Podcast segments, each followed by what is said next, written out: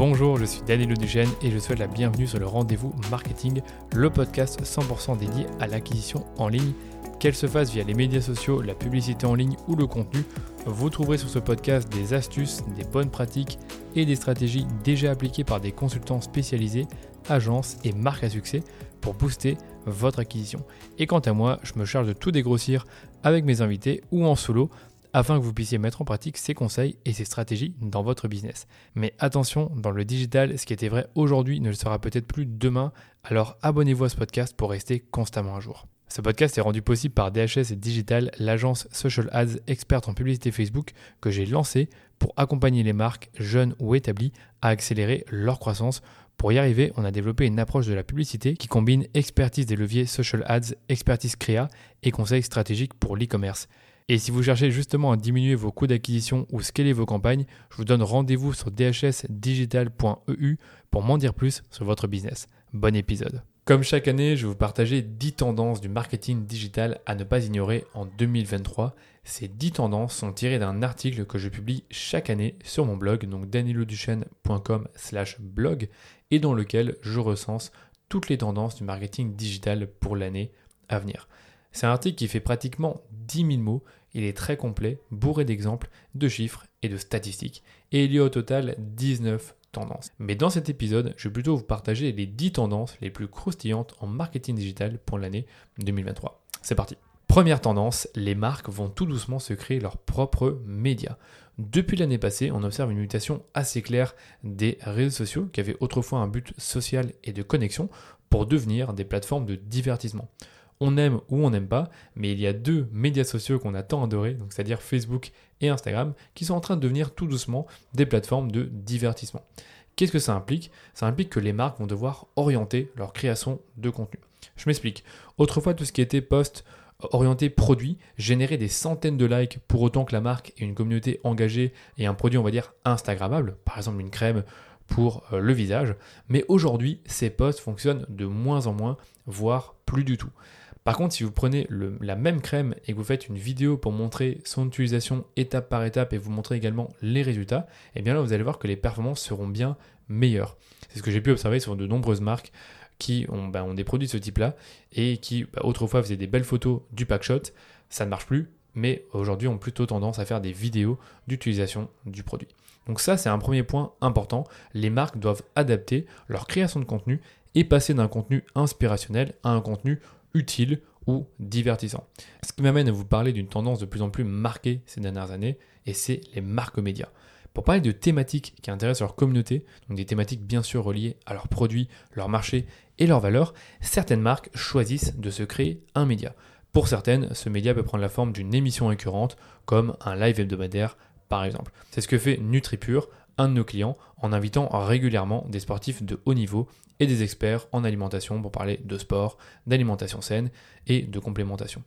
On a également d'autres marques qui vont créer un média à part. C'est exactement ce qu'a fait la marque Merci Andy avec le Rainbow Studio, qui est un média qui s'adresse aux jeunes, donc leur cœur de cible, et qui n'a aucunement pour objectif de vendre leurs produits. Le média compte déjà plus de 100 000 abonnés après un an d'existence. Il a son propre compte TikTok Merci Andy invite directement des jeunes dans leur studio pour s'exprimer sur des sujets sociétaux qui touchent ces derniers comme la confiance en soi, la sexualité, l'addiction aux réseaux sociaux et j'en passe.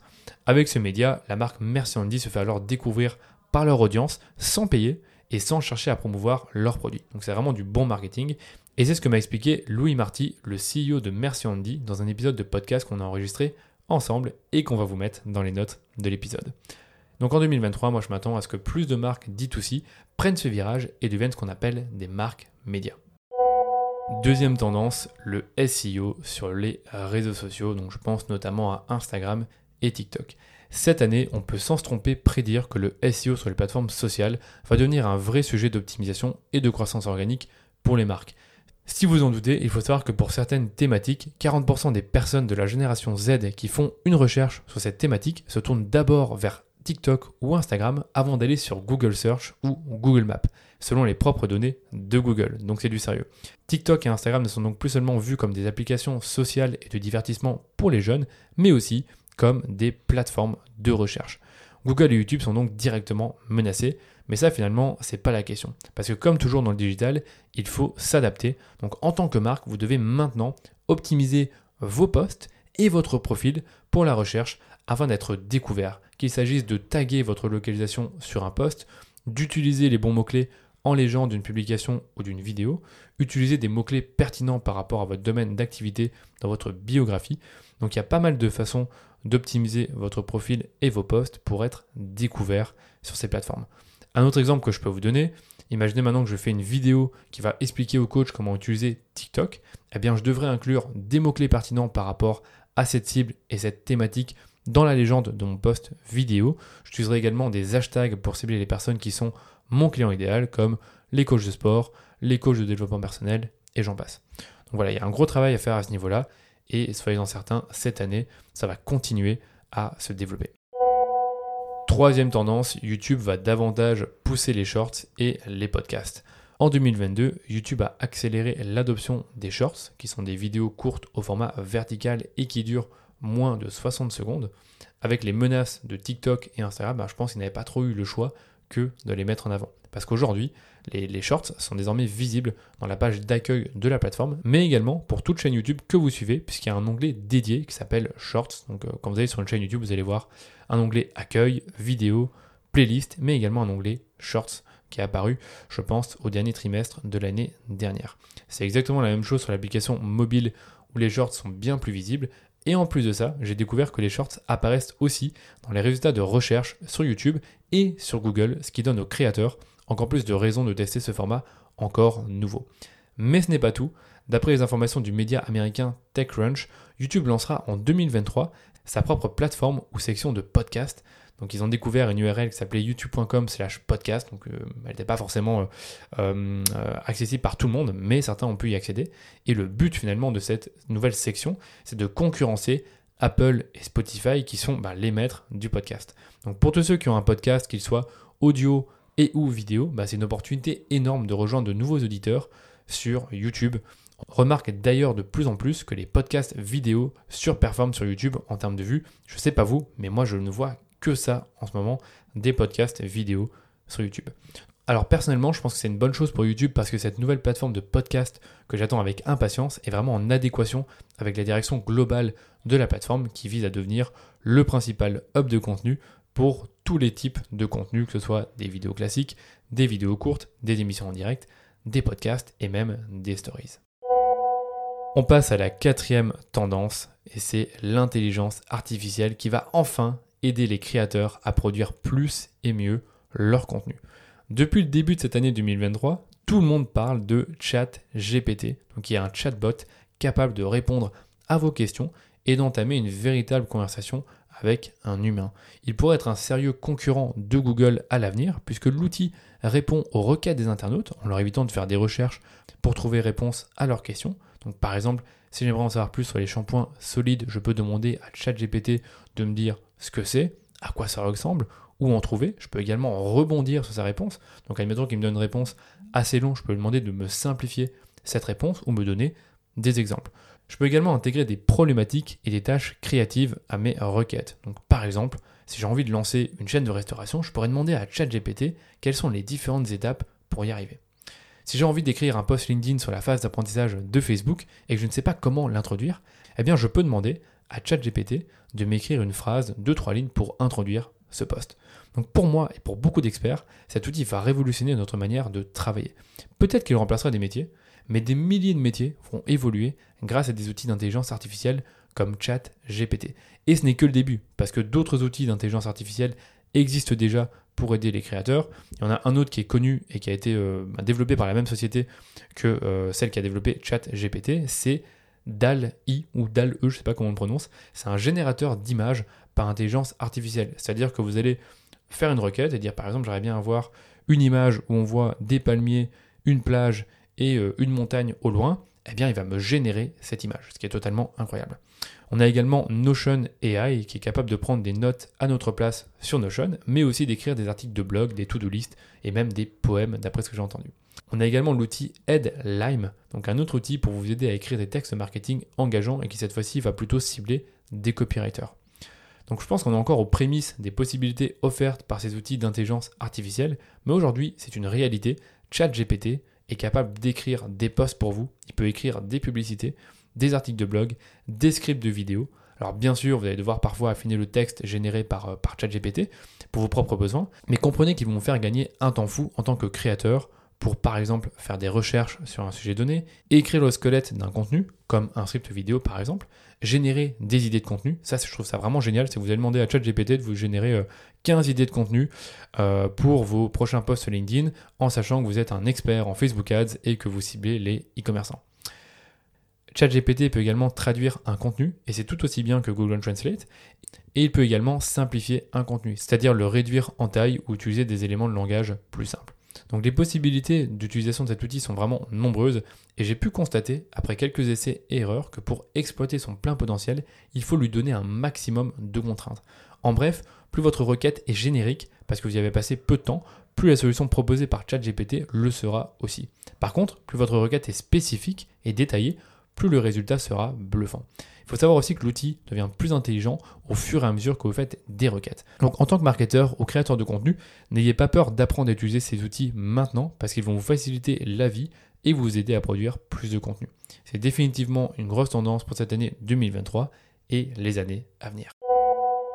Cinquième tendance, Instagram va réussir à imposer son algorithme de recommandation. En avril de l'année dernière, Instagram a modifié son algorithme pour tester un nouveau fil d'actualité qui met plus en avant les vidéos et surtout vous suggère de nouveaux profils. Cette pâle copie du fil TikTok a totalement dénaturé l'app avec des posts suggérés presque autant présents que les publicités. Malheureusement, tous ces posts suggérés n'étaient pas toujours pertinents. Comme beaucoup d'utilisateurs, moi j'ai constaté que ce changement d'algorithme a fait que je, voyais moins les posts de mes amis, ma famille ou des autres comptes que j'ai l'habitude de suivre. Et en plus de ça, je me sentais bombardé par des suggestions de réels et vidéos de contenu en tout genre, que ce soit sur le marketing, les ventes, euh, les chatons, les sphinx. Donc je voyais vraiment de tout. Je voyais des trucs euh, même... Euh, voilà, des trucs qui n'avaient rien à voir avec euh, ce à quoi je m'intéressais habituellement. Donc c'était assez étonnant et j'ai l'impression que plus je regardais ces vidéos, bah, évidemment, plus j'en voyais. Et donc il a fallu qu'une pétition baptisée Refaire d'Instagram, Instagram et des plaintes de stars comme Kylie Jenner pour qu'Instagram finisse par faire machine arrière. Pendant plusieurs mois, eh le nombre de posts suggérés a fortement diminué. Et en fin d'année dernière, il semble que les posts suggérés soient revenus sur l'application Instagram, mais avec une exposition moins forte. Et donc en 2023, je pense qu'Instagram va réussir à imposer ce changement profond à son algorithme, c'est-à-dire diffuser plus de posts de comptes que vous ne suivez pas encore, et donc suivre une logique de content graph, qui consiste à vous suggérer du contenu qui pourrait vous intéresser sur base de ce que vous consommez déjà actuellement sur l'application. Donc en gros, si vous regardez beaucoup de vidéos de chatons, eh bien, il y a des chances que vous voyez d'autres vidéos de chatons qui vous soient suggérées et provenant de comptes que vous ne connaissez pas encore. Donc même si la première itération de ce feed d'actualité à la TikTok n'a pas du tout plu aux utilisateurs, j'imagine qu'une transition tout en douceur devrait permettre à Meta de faire évoluer l'app Instagram vers une plateforme de découverte où on découvre tous les jours du contenu original, comme ils le disent, pour nous divertir. Petite parenthèse sur le podcast en cours, je m'adresse aux entreprises et aux e-commerçants qui font la publicité Facebook et investissent plusieurs milliers d'euros par mois sur la plateforme. Vous l'avez vu cette année, les coûts de la publicité Facebook, ils ont augmenté, la mise à jour d'iOS 14 a chamboulé la gestion de vos campagnes et vous avez probablement perdu en rentabilité. On a eu le même problème pour nos clients à l'agence et on a fini par trouver des solutions qui ont permis de récupérer des ROS parfois supérieurs à ceux que l'on observait en 2021. Pour savoir si elles sont applicables pour votre business, je vous invite à prendre rendez-vous avec moi pour un audit gratuit en passant par le lien suivant dhsdigital.eu/audit. Dans cet audit, on analyse minutieusement votre compte publicitaire sur base de 5 critères afin de déceler des opportunités de croissance sur vos campagnes. Encore une fois, rendez-vous sur dhsdigital.eu/audit pour me parler de votre projet. Retour à l'épisode en cours. On passe à la sixième tendance, Instagram et TikTok devraient encore créer de nouvelles fonctionnalités pour attirer les créateurs de contenu et les aider à monétiser leur contenu. Donc vous le savez maintenant, l'économie des créateurs est bien lancée. Sur TikTok, on a des jeunes qui gagnent des milliers d'euros en faisant des vues sur leurs vidéos. Et je ne compte même plus le nombre d'articles que j'ai pu lire l'année dernière et qui ont expliqué eh comment Instagram et TikTok vont rémunérer leurs créateurs, que ce soit avec des systèmes d'abonnement ou des étoiles ou encore une marketplace.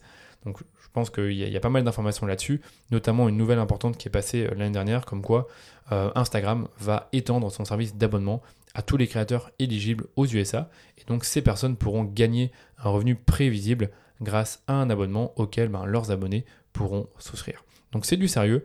Meta a également annoncé l'arrivée des cadeaux sur Instagram avec les Reels.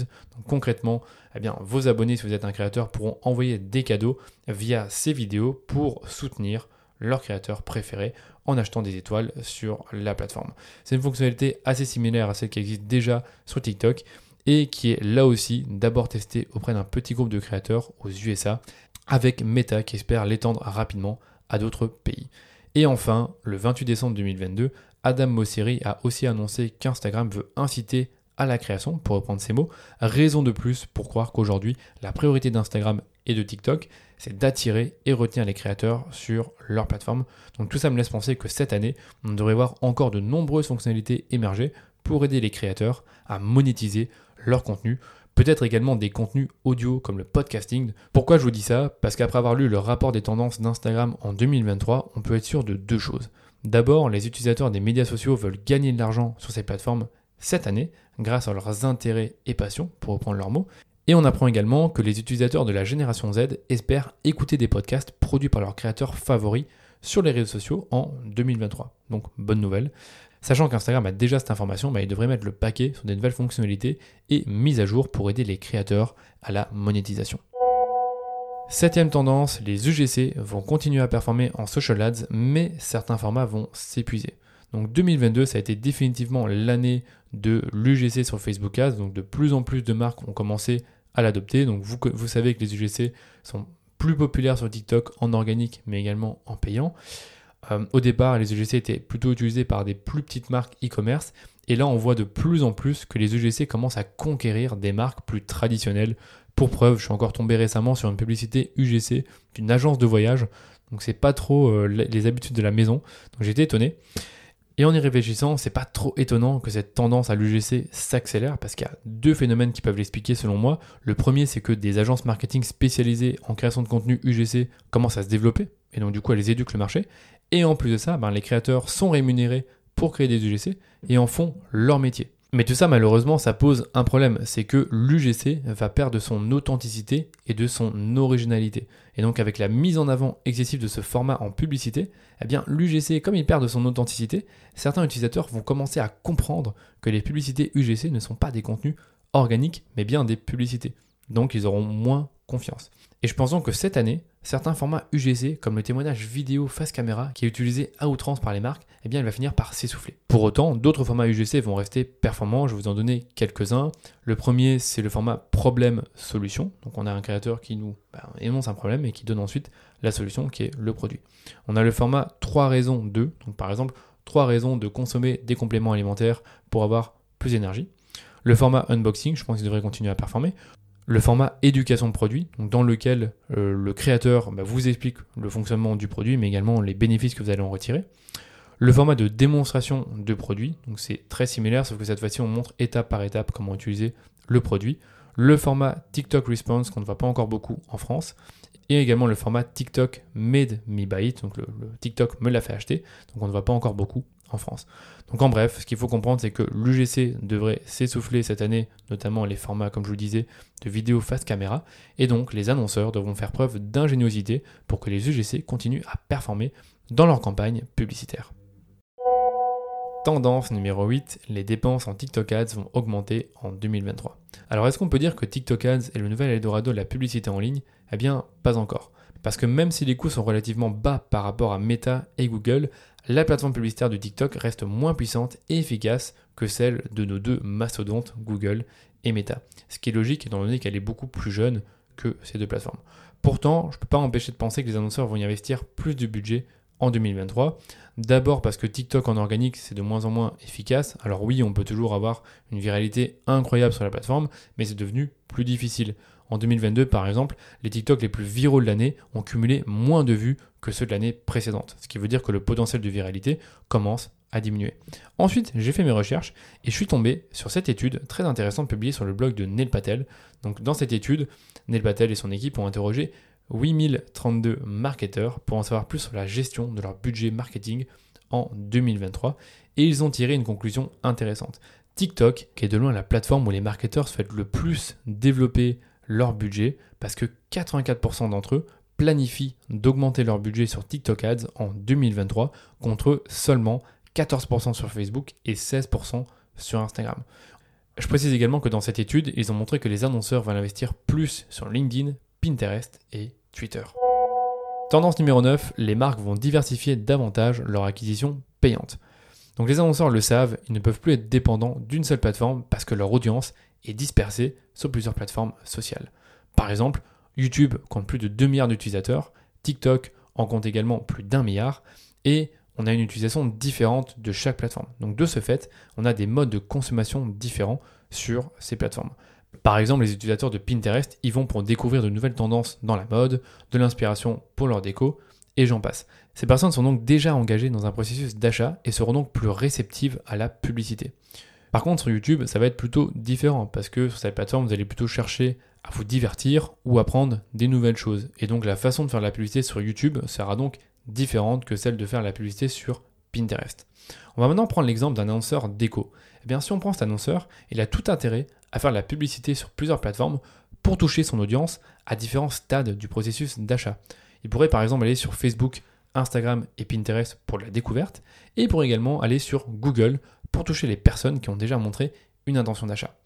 Ce qu'il faut comprendre, c'est que la publicité en ligne, elle est multicanale. Et donc, dépendre d'une seule plateforme, c'est risqué parce que les algorithmes évoluent très vite et certaines plateformes sont plus touchées que d'autres dès qu'il y a de nouvelles mesures en matière de confidentialité des données. Ce fut le cas justement avec Facebook et Instagram en 2021 qui ont été bien plus touchés que Google avec la mise à jour d'iOS 14. Donc selon moi, cette tendance ne va faire que se renforcer dans les prochaines années. Et pour savoir quelle plateforme publicitaire correspond le mieux à vos besoins et où investir votre argent, je vous invite à écouter mon podcast sur l'acquisition multicanal. On vous le mettra dans les notes de l'épisode.